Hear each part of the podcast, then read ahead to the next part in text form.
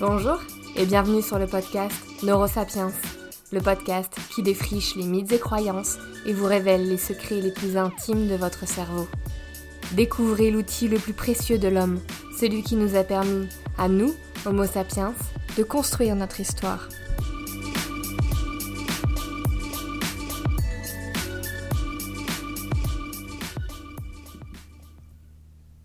Vous la connaissez, cette sensation insupportable d'avoir un mot sur le bout de la langue? Cette frustration lorsque votre tante, en plein repas de famille, vous demande le nom de ce groupe hyper connu Tu sais, américain, là, celui qui a rempli le Stade de France il n'y a pas si longtemps. Et toi, t'es là Ah oui, oui, oui. Mais oui, je sais. Attends, j'ai leur nom sur le bout de la langue. Tu sais que tu sais ce nom. Tu sais qu'il y a la lettre C et un O au début ou un truc du genre alors tu tentes un peu au petit bonheur la chance euh, des suites de syllabes. Coca, calogero, non, c'est pas ça. Colline, cold case. Vous ne lâchez rien car vous savez que le moment où vous allez vous en souvenir est imminent. Aucun indice ne semble vous aider à trouver. Et en plus, vous êtes excédé parce que vous savez que le nom qui vous échappe est connu. Vous connaissez super bien ce groupe car vous écoutez souvent leurs chansons. Bref, vous êtes dans la galère la plus totale et vous finissez par opter pour la solution du je laisse couler. Ça me reviendra plus tard quand je n'y penserai pas. Et vous passez à autre chose. Mais seulement au bout de quelques minutes. Car même si vous ne le dites pas tout fort, vous continuez quand même à rechercher dans votre tête. Mais alors, pourquoi n'arrivons-nous pas à nous rappeler ces choses ultra évidentes et qu'on sait depuis longtemps? Pourquoi d'un coup vous avez la sensation de buter réellement sur le mot? Que celui-ci est juste derrière une petite porte qu'il vous suffit d'ouvrir pour le trouver. Dans cet épisode, nous allons regarder ce qu'il se passe dans notre cerveau lorsque nous avons un mot sur le bout de la langue.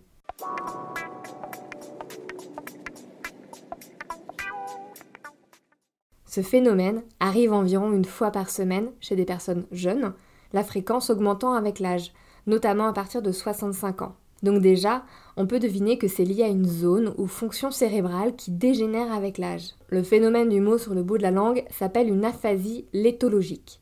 Il nous vient du grec ancien de l'été, qui signifie oubli, et logos, qui signifie mot. Pour l'anecdote, dans la mythologie grecque, l'été était une des cinq rivières de l'enfer, où les âmes des morts buvaient pour oublier tous leurs souvenirs terrestres. Lorsqu'on a un mot sur le bout de la langue, on a tendance à s'en souvenir partiellement. Et on peut déjà donner quelques informations dessus, comme par exemple la première lettre ou syllabe, des lettres présentes dans le mot, comme je sais qu'il y a un i quelque part, ou encore le nombre de syllabes, des informations factuelles sur le mot manquant. Ah oui, ils ont gagné un Grammy Award l'année où ils sont passés au Stade de France. Cela semblerait donc indiquer qu'on se souvient du sens et des infos grammaticales, mais qu'on n'arrive juste pas à les prononcer. Serait-ce un court-circuit dans la prononciation? Un chercheur a analysé ce phénomène dans 51 langues et 45 d'entre elles utilisent le mot langue pour décrire ce phénomène. Donc ce serait logique que ce soit un problème de prononciation. Sauf que ce n'est pas le cas. Ce serait trop simple. Allez, quelques indices pour vous aider à trouver d'où cela peut venir. Allons voir du côté de ce qui favorise l'effet du mot sur le bout de la langue. Déjà, plus un mot est fréquent dans le langage, moins il a de chances d'atterrir sur le bout de votre langue.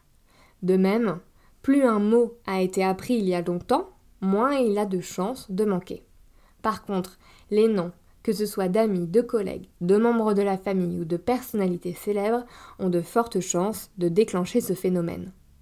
Aussi, un mot ayant une forte valence émotionnelle a tendance à favoriser le manque. On aura généralement moins de difficultés à se souvenir de la réponse en demandant le nom d'une capitale ou d'un fleuve, VS le nom d'un groupe dont la musique réveille en nous des tonnes d'émotions et nous rappelle certaines périodes de notre vie.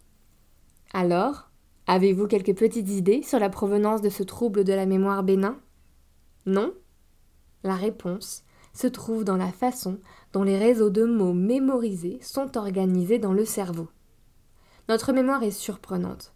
Qu'importe les efforts de concentration que vous faites pour vous souvenir d'un mot, cela ne marchera pas. Notre mémoire ne répond qu'aux associations faites entre un mot et les informations qui lui correspondent. En creusant un peu sur le sujet de la mémoire des mots, vous lirez ou avez peut-être déjà lu que la mémoire sémantique, c'est-à-dire la mémoire des mots, des concepts, des connaissances générales sur le monde, se situe dans les lobes temporaux, derrière vos oreilles. Mais c'est faux. La mémoire des mots présente dans tout le cerveau. Sachez que la plupart du temps, une zone de votre cerveau ne gère pas toute seule une compétence cognitive. Si le centre de contrôle du langage se trouve en effet dans le lobe temporal, il a besoin de toutes les liaisons présentes dans tout le cerveau pour fonctionner correctement. Votre mémoire des mots est donc stockée dans l'intégralité de votre cerveau. En 2017, une première carte cérébrale interactive révèle comment le langage se distribue dans le cortex, c'est-à-dire quelles zones du cerveau sont activées à l'écoute de différents mots. C'est une sorte d'énorme dictionnaire cérébral. Pour les curieux, je vous mets dans la description du podcast la vidéo montrant cette carte des mots. Différentes régions du cerveau répondent donc à différentes catégories de mots et de concepts. Et il existe des centaines de catégories, comme les chiffres, le corps, les vêtements, les animaux, la localisation, etc. Par exemple, une zone à côté du cortex visuel à l'arrière de votre crâne va s'activer pour la catégorie de mots exprimant l'apparence des choses, comme rayure ou la couleur verte. Une zone entre votre cortex pariétal et votre cortex temporal, dans l'hémisphère droit, est activée pour tous les mots de la catégorie de la famille, comme épouse, frère, mère ou enceinte. Et la zone juste à côté s'active quand on parle de lieux ou de gens comme maison ou propriétaire. Attention, une information importante va suivre. Les catégories dont le sens est proche, comme celle ici de la famille et de la maison, vont se retrouver côte à côte dans la carte cérébrale des mots. Nos catégories de mots vont toutes être plus ou moins interconnectées entre elles et plus ou moins proches selon si leur sens est proche au quotidien. Voyez ça comme une toile d'araignée géante où les mots des catégories nature, environnement, animaux vont être regroupés au même endroit. Et les mots des catégories corps, vêtements, taille, couleur vont être regroupés dans un autre endroit. De prime abord, cela peut paraître simple, mais la cartographie des mots dans le cerveau est très très complexe. Par exemple, Certaines catégories peuvent être à plusieurs endroits à la fois. La catégorie des relations sociales, par exemple, se retrouve dans de nombreux endroits du cerveau. Idem pour la catégorie des nombres. Même si nous avons certaines différences, la plupart du temps nous retrouvons chez les gens les mêmes catégories aux mêmes endroits et proches des mêmes autres catégories. Cela est dû à la grande force qui influence la structure de notre cerveau, l'évolution. La carte de notre cerveau et de nos connexions entre les mots est commun à tous, car encodé par nos gènes. Il existe cependant des différences dans les petites connexions dues aux interactions des individus avec leur environnement, et ce depuis leur naissance.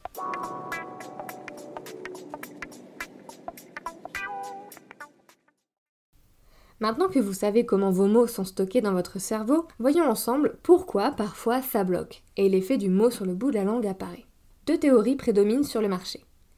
La théorie du niveau d'activation et la théorie du blocage. Comme nous venons de voir, nos esprits fonctionnent par association et nos mots sont mémorisés sur un modèle qui est interconnecté. Si deux mots sont proches dans leur sens et leur catégorie, alors ils seront fortement connectés. Au contraire, s'ils n'ont aucun lien, comme chien et fenêtre par exemple, alors ils sont très peu connectés au niveau neuronal et euh, leurs catégories ont de fortes chances d'être stockées loin l'une de l'autre dans le cerveau. La première théorie, qui est celle du niveau d'activation, postule que chaque mot mémorisé possède un niveau d'activation plus ou moins important. Il existe plusieurs grades d'activation. En dessous d'un certain seuil d'activation, on suppose qu'on ne connaît pas la réponse. Elle a beau être stockée quelque part, si elle n'est pas suffisamment activée, on ne se rappelle pas connaître le mot. A l'inverse, si le niveau d'activation est complet, on se rappelle parfaitement du mot. Et entre ce seuil bas et ce seuil haut d'activation se trouve le phénomène du mot sur le bout de la langue. L'activation est bien là, plus élevée que le seuil bas, parce qu'on sait qu'on connaît le mot, on sait qu'on connaît la réponse. Mais cette activation n'est pas suffisante pour qu'on se rappelle directement du mot. Existe-t-il un moyen d'augmenter un peu cette activation, histoire qu'elle franchisse le fameux seuil de rappel du mot? Eh bien, bonne nouvelle pour nous tous. Oui, il existe un moyen. Et ce moyen, ce sont les indices.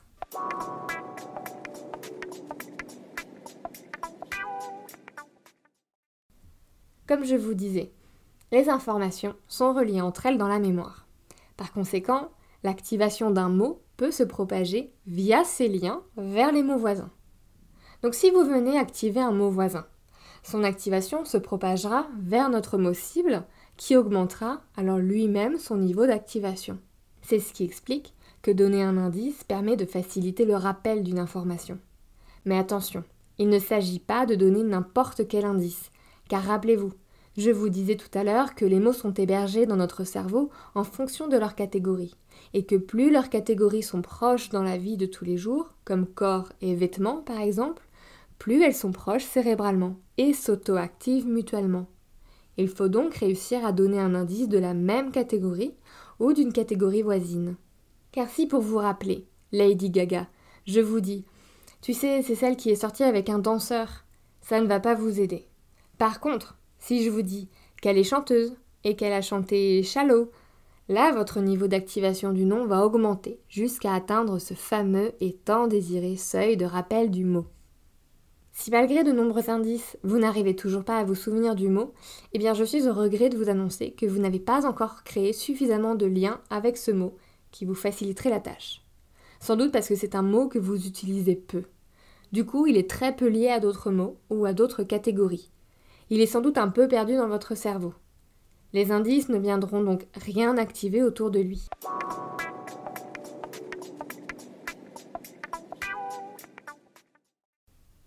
La deuxième théorie issue de cette carte des mots dans le cerveau est la théorie du blocage. Celle-ci postule qu'au contraire, ces fameux mots reliés à notre mot mystère qui sont activés par des indices entrent en compétition pour le rappel et viennent alors bloquer le rappel du mot mystère. Lorsqu'on tente de se souvenir de notre mot, d'autres nous viennent à l'esprit, et impossible de s'en débarrasser, même en sachant que non, ce ne sont pas ces mots-là qu'on cherche. Ils continuent de nous revenir en tête. Ils empêchent donc la récupération du bon mot. Ces deux théories expliquant le phénomène du mot sur le bout de la langue sont les deux théories qui prédominent aujourd'hui. On espère que d'ici quelques années, nous aurons réussi à mettre au point des expériences permettant d'étudier ce phénomène plus précisément, parce que le caractère soudain et spontané du mot sur le bout de la langue empêche son étude en laboratoire. Je vous remercie de votre écoute et espère que vous avez apprécié cet épisode. Si vous aimez ce podcast, vous pouvez nous le dire en commentaire, vous abonner ou nous noter sur iTunes et Apple Podcast. J'ai hâte de vous retrouver pour un prochain épisode. À dans deux semaines!